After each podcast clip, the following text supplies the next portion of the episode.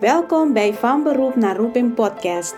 Mijn naam is Aduni Mariana en in deze podcast gaan we het hebben over ZZP-schap, financiële onafhankelijkheid, mindset en het vinden van jouw roeping. Dit doe ik door het delen van ervaring, interviews en case studies om jou te helpen van je beroep naar jouw roeping te komen. Nou, laten we beginnen.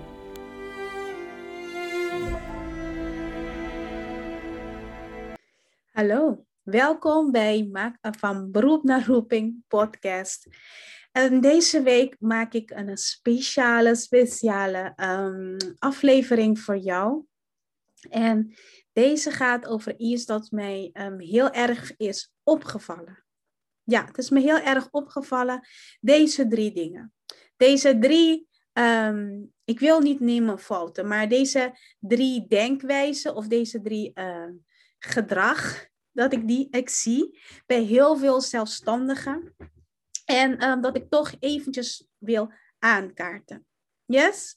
Um, wat ik wil hebben is nou over um, drie dingen dat ik zie van, omdat wij zelfstandigen, vooral zelfstandigen die in een eigen beroep werken, dus misschien werk jij nu als zelfstandige in de zorg, of zelfstandige in onderwijs, of een andere soort dan zelfstandige.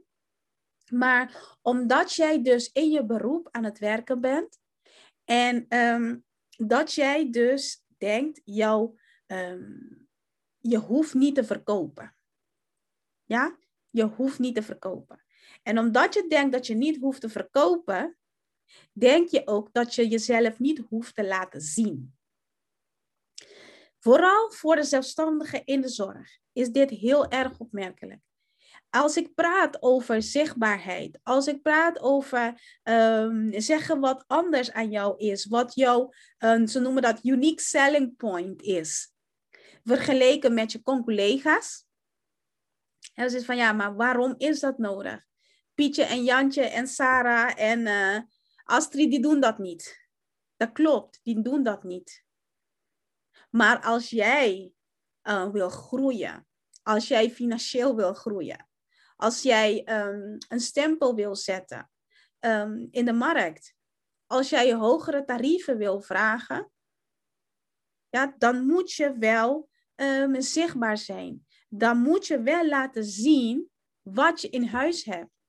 Dan moet je wel laten zien wat je diensten zijn. Ja, dan moet je dat wel laten zien. Wat ik ook zie is de baten want je hebt natuurlijk, als je een, een onderneming start, dus afgezonden van zelfstandigen, als je een onderneming start, uh, laat zeggen je opent een winkel, je weet je hebt die pand, je hebt die winkel gewoon, je hebt misschien mensen nodig om in die winkel te werken, je hebt natuurlijk de inkoop die je moet doen, whatever dat product of artikel dat je aan het verkopen bent. Je weet dat je die inkoop hebt. Je weet al die dingen. Je weet misschien ook zelfs dat je een advertentie in de krant gaat plaatsen of zo. Of aan Facebook ads gaat doen of zoiets. Ja, je weet wel die dingen. Maar toch, wanneer we als zelfstandigen werken, denken wij dat de baten komen voor de kosten. En we zitten echt in een luxe positie. We zitten in een luxe positie waarbij we eigenlijk kunnen inschrijven. En na een maandje of twee hebben wij onze eerste opdracht al binnen. En deze luxe positie denken wij gewoon van, weet je, denk je misschien, oh, het hele jaar is het wel zo. Maar dan ben je afhankelijk van wat de markt doet, afhankelijk van waar je bent ingeschreven, afhankelijk van je opdrachtgevers of ze nog meer diensten hebben of ze meer werk hebben. Als die tekort er nog steeds zo is. Wanneer jij jezelf laat zien en wanneer je ook de kosten maakt voor de baten, zoals eigenlijk normaal ook gaat in de ondernemerschap, dan garandeer jij jezelf aan werk garandeer jij jezelf aan opdrachten, garandeer jezelf ook aan inkomsten.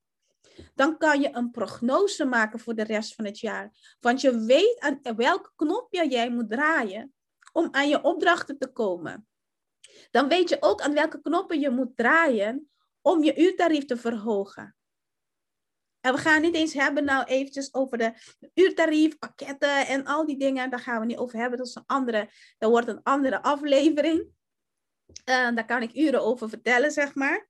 Uh, been there, done that. dus daar kan ik heel lang over hebben. Maar ik wil het echt nu over hebben, over de kosten die komen. Ook voor de kosten komen voor de baten. Ook voor zelfstandigen. Als je iets wil ontwikkelen. Als je iets meer wil leren. Bijvoorbeeld, je wil meer leren over je cijfers. Je meer wil leren over welke knopjes moet ik überhaupt draaien om een bepaalde uitslag eruit te krijgen. Moet je kosten daarvoor maken. Het komt niet, de, de, de, de kennis komt niet uit de lucht vallen. En dan heb je natuurlijk al die gratis dingen dat je voorbij ziet gaan op Facebook, op Instagram, op LinkedIn. Zie je allebei gratis dingen. Een e-boekje hier, een pdfje daar, een challenge hier, een, een, workshopje daar, een gratis gesprek hier en dit en dat. En probeer je daarvanuit kleine informaties te krijgen om dan later nog aan elkaar samen te lijmen. Maar de kosten komen voor de baten. Als je verder wil gaan dan alleen wat je aangeboden krijgt, dan moeten de kosten komen voor de baten. En de derde punt dat ik ook zie is alles alleen willen doen. Als zelfstandige, en dan heb je die naam hè, in volksmond, ZZP'er, zelfstandige zonder personeel. Terwijl je bij de Kamer van Koophandel ingeschreven staat als een eenmanszaak. En je mag personeel hebben. Het is niet zo van, oh, ik mag geen personeel hebben. Het ZZP is in de volksmond. Maar zelfs dan, als je geen personeel aanneemt, er zijn andere mensen, er zijn andere zelfstandigen, er zijn andere experts die beter zijn in dingen die jou alleen maar bezighouden. Het is ook kijken, wat zijn de dingen die jij nu doet? Je bent hartstikke druk. Wat zijn de dingen die jij nu doet?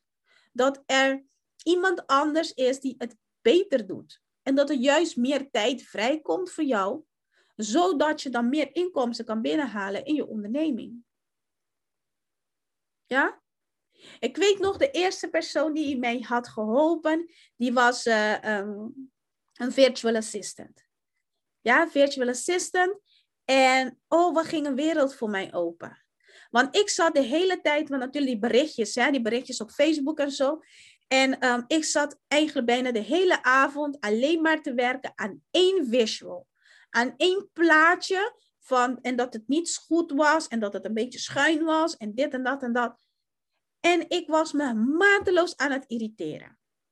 Nou is mijn ding bijvoorbeeld video ik kan wel praten. Ik bedoel, dan is het alleen maar een knopje drukken en dan kan ik dan praten.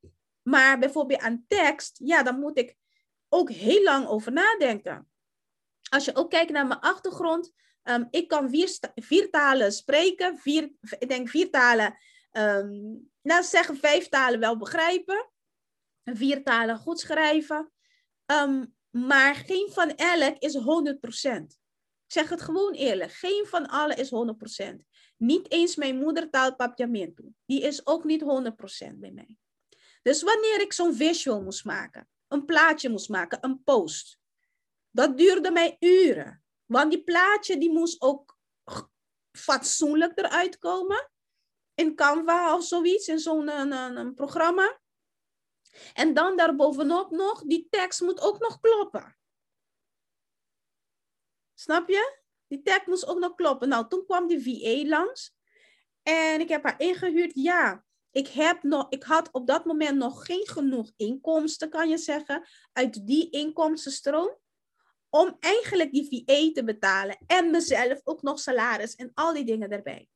Maar om haar in te huren, kreeg ik meer ruimte om te doen juist wat ik goed in ben die inkomsten binnenhalen. Het werk leveren dat ik moet doen. Die dienst leveren dat ik moet doen. Die VA kon het verder gaan. En die doet het in een paar minuutjes, deed ze het. Ik schaamde me mateloos toen ik zag in hoe snel ze dat kan doen. Dan krijg je ook waar voor je geld. Ja? Dus niet alles alleen willen doen. En ook iemand zoeken om jou hiermee te helpen om samen met jou te kijken. Wat zijn je cijfers? Wat, wat moet je weten daarvan? Wat moet je meten? aan welke knopjes moet draaien. Welke knopjes zijn het überhaupt? Wat zijn die knopjes? Hoe houden ze dan nou in? Die informatie komt niet uit het lucht vallen. Die informatie die zie je ook niet gratis voorbij gaan, want wat je niet weet, dat weet je niet. Ja? Dus daarvoor heb je ook iemand nodig. Ik hoop dat je iets had aan deze um, aflevering. Het is kort, maar krachtig. Maar het viel me heel erg op deze drie punten afgelopen dagen. En ik dacht van ja, ik moet je dit laten weten, zodat je alvast over na kan denken van hé, hey, hoe zit het dan bij jou en wat kan anders? Wil je hierover nog, uh, nog in gesprek met mij? Dat ik toch eventjes naar kijk.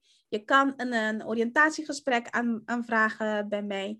En dan gaan we kijken, waar sta je nu, waar wil je naartoe en waar is je meest logische volgende stap? Misschien je meest logische volgende stap is uitbesteden aan een VA.